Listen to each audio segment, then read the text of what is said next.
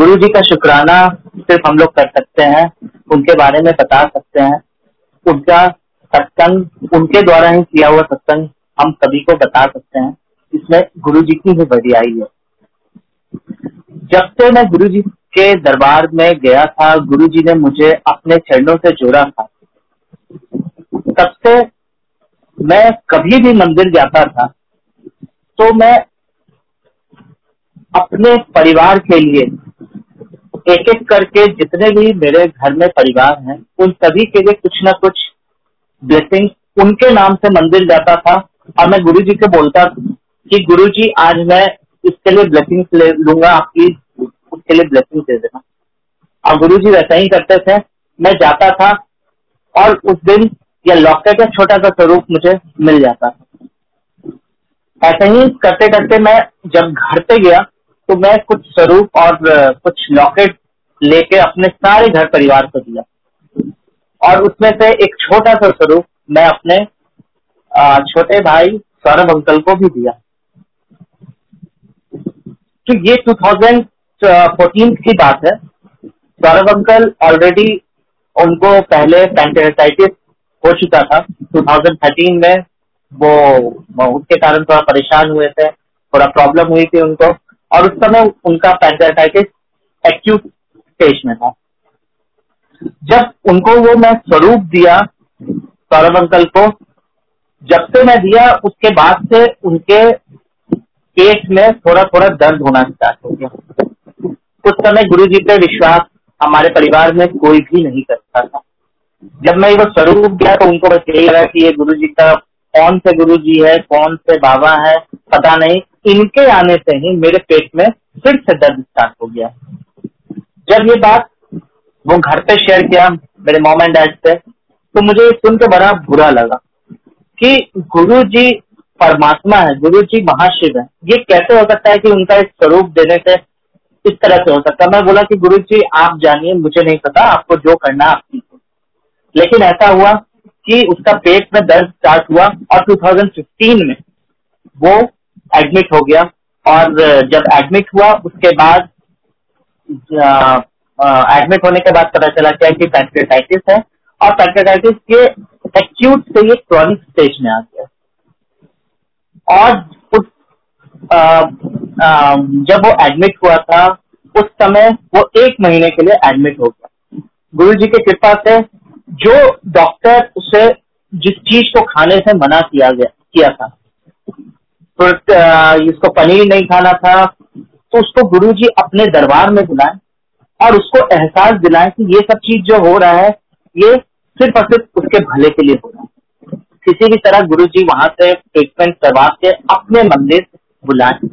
और ऐसा था कि वो कुछ भी खाता था, वॉमिट कर देता था, लेकिन गुरुजी की कृपा ऐसा हुई कि गुरुजी उसको मंदिर बुलाए। और फिर जब वो मंदिर पहुंचा, गुरुजी के मंदिर में वही सब चीज खाने को मिला जो डॉक्टर ने उसे मना कर दिया था।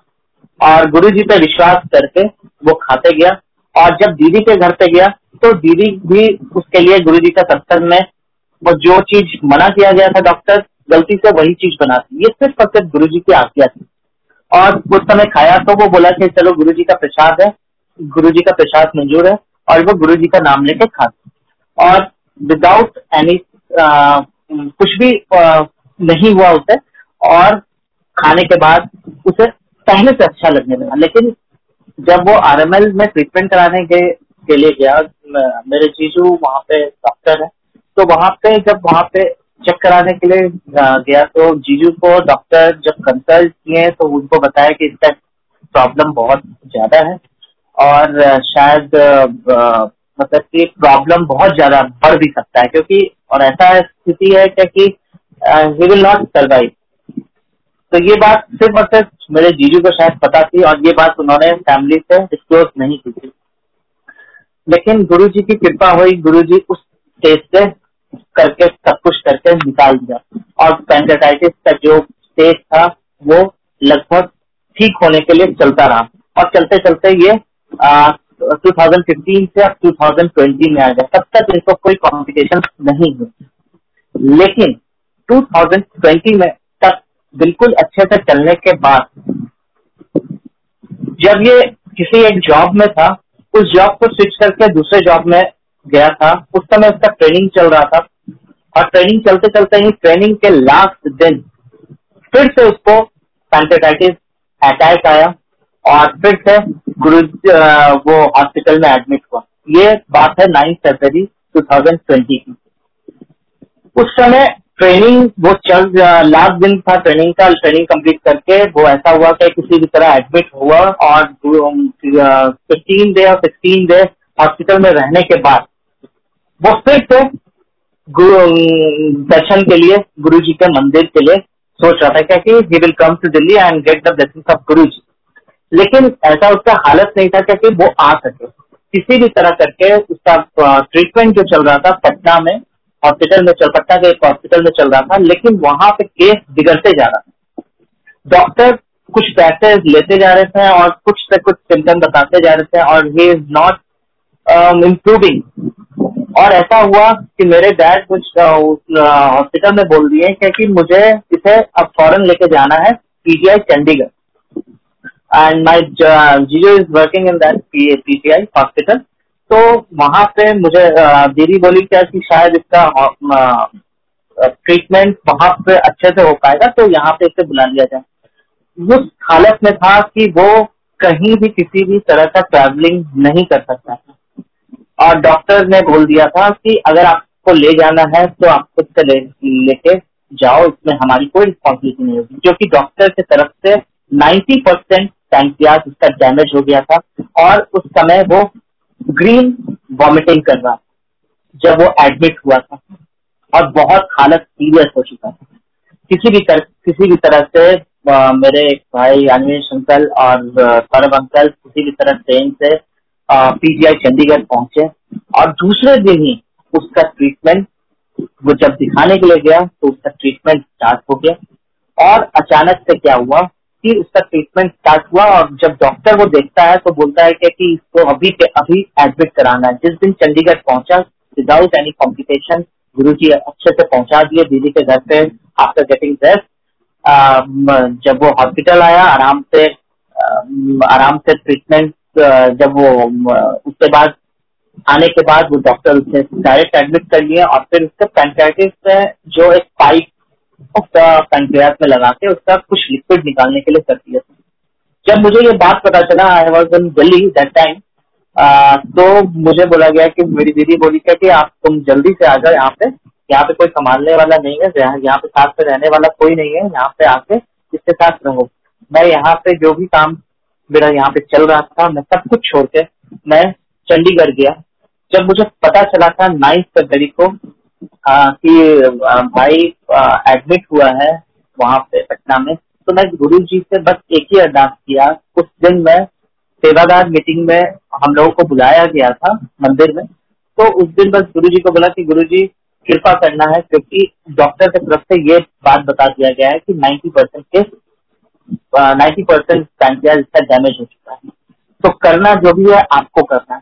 और मैं गुरुजी से बस एक ही अरदास कर रहा है, गुरुजी सब कुछ आपको संभालना है और इसका साइन आपको देना होगा, प्लीज कृपा करो। उस दिन कैलेंडर प्रसाद वहां पे बच रहा था तो आ, मेरा नाम वहां पे एंट्री नहीं था क्योंकि आप मुझे कैलेंडर प्रसाद मिलना था। लेकिन मैं गुरुजी से बस अरदास किया कि गुरुजी मुझे नहीं चाहिए वो कैलेंडर प्रसाद, सिर्फ और सिर्फ सौरभ अंकल के लिए चाहिए। अगर ये ब्लेसिंग्स मुझे मिल गया तो मुझे आ, अभी ही पता चल जाएगा he will get very very soon। तो बस गुरुजी की कृपा हुई और मुझे वो कैलेंडर प्रसाद मंदिर से मिल गया। सब कुछ करके मैं वहां पहुंचा, बड़े मंदिर का प्रसाद जो मुझे महाशिवरात्रि पे मिला था उसे भी लेके मैं पीजीआई चंडीगढ़ पहुंचा। बेर प्रसाद जिस दिन पहुंचा उसी दिन सौरभ अंकल को मैं लाया और पूरे परिवार को मतलब मेरी दीदी जीजू दोनों बच्चे को मैंने दिया और गुरुजी की कृपा हुई। कैसे वो दिन कट गया पता नहीं चला, लेकिन वो दिन कैसे कटा, वो कटने के बाद किसी भी तरह ठीक हुआ। लेकिन एक और कॉम्प्लिकेशन हो गया कि वहां पे जो ब्लड सैंपल्स हैं, एक ब्लड सैंपल एक दूसरे आदमी के साथ वो चेंज हो गया था, संतोष नाम के पर्सन के साथ, और वो ऑलरेडी पीजीआई चंडीगढ़ से डिस्चार्ज हो चुका था वो डिस्चार्ज हो चुका था। तो जब वो निकल गया और ये जब इसका जब से जब ये हॉस्पिटल में एडमिट हुआ था उसके बाद से ही इसका इम्प्रूवमेंट स्टार्ट हो गया था और गुरु जी की कृपा से इसको ब्लड रिपोर्ट देखने के बाद सब कुछ ओके चल रहा था। चलने के बाद इसको बोला गया कि अब आपको डिस्चार्ज दे दिया जाएगा। डिस्चार्ज डेट पच्चीस पच्चीस दे दिया गया और इसको बता दिया गया कि you have to come next time in the three three zero one room number, means discharge date is again seven. और जब दूसरे रूम में जब डिस्चार्ज होने के बाद अगर आपको आना था और जिस डॉक्टर से कंसल्ट करना था उस रूम नंबर भी उसका three three zero one is equal to seven. तो गुरु जी की वही ब्लेसिंग मिल गई। लेकिन मेरे मन में बस यही चल रहा था कि शायद ये सैंपल ये संतोष नाम के पर्सन से चेंज होने के कारण ये डॉक्टर ये जो पीजीआई में जो डॉक्टर है इसको डिस्चार्ज लेटर दे चुके हैं कि आप डिस्चार्ज करके आप इसे ले जा सकते हो। जब मैं ये सब चीज देख रहा था और डॉक्टर से मैं पूछा तो डॉक्टर का जो सेक्शन था जो डॉक्टर आने वाले थे वो डॉक्टर इधर उधर चले गए। कोई डॉक्टर मुझे मिल ही नहीं रहा है, कोई नर्स मुझे नहीं मिल रही है और सब यही बोल रहे थे कि हाँ वो डॉक्टर देखेंगे वो डॉक्टर देखेंगे। मुझे बस यही था कि ये जो भी रिपोर्ट है मुझे एक्चुअल रिपोर्ट चाहिए था। और बस मेरे मन में यही चला था गुरु जी ये जो भी चीज आप कर रहे हैं वो सिर्फ और सिर्फ आप मुझे घुमा रहे हैं, करना तो सिर्फ और सिर्फ आपको है, क्योंकि जो भी आपने पहले से ही दिखा दिया है कि सब कुछ कर रहे हो आप ही। लेकिन फिर भी मेरे मन में यही चल रहा था कि एक एक्चुअल रिपोर्ट मुझे मिल जाए और गुरु जी की कृपा हुई। और जब पता चला कि ये सैंपल जब चेक होके आया तो सैंपल का रिपोर्ट भी नॉर्मल निकला। वो सैंपल को नेगलेक्ट किया गया और गुरु जी ये जो सैंपल करवाए और उसके बाद घर पे गया और गुरु जी उसके बाद को अब ज्वाइन किया है सिक्सटीन्थ ऑफ मार्च को। और गुरु जी की कृपा से विदाउट गोइंग एनी डे और single day in a month he got his full salary और he completed his training. And Guru ji की कृपा से ये जॉब भी कर रहा है बहुत अच्छे से। फर्स्ट सैलरी भी गुरु जी ने उसको दिलवा दी और गुरु जी की कृपा से वो ऐश कर रहा है। गुरु जी हर किसी को ऐश कराते हैं। Thank you Guru ji.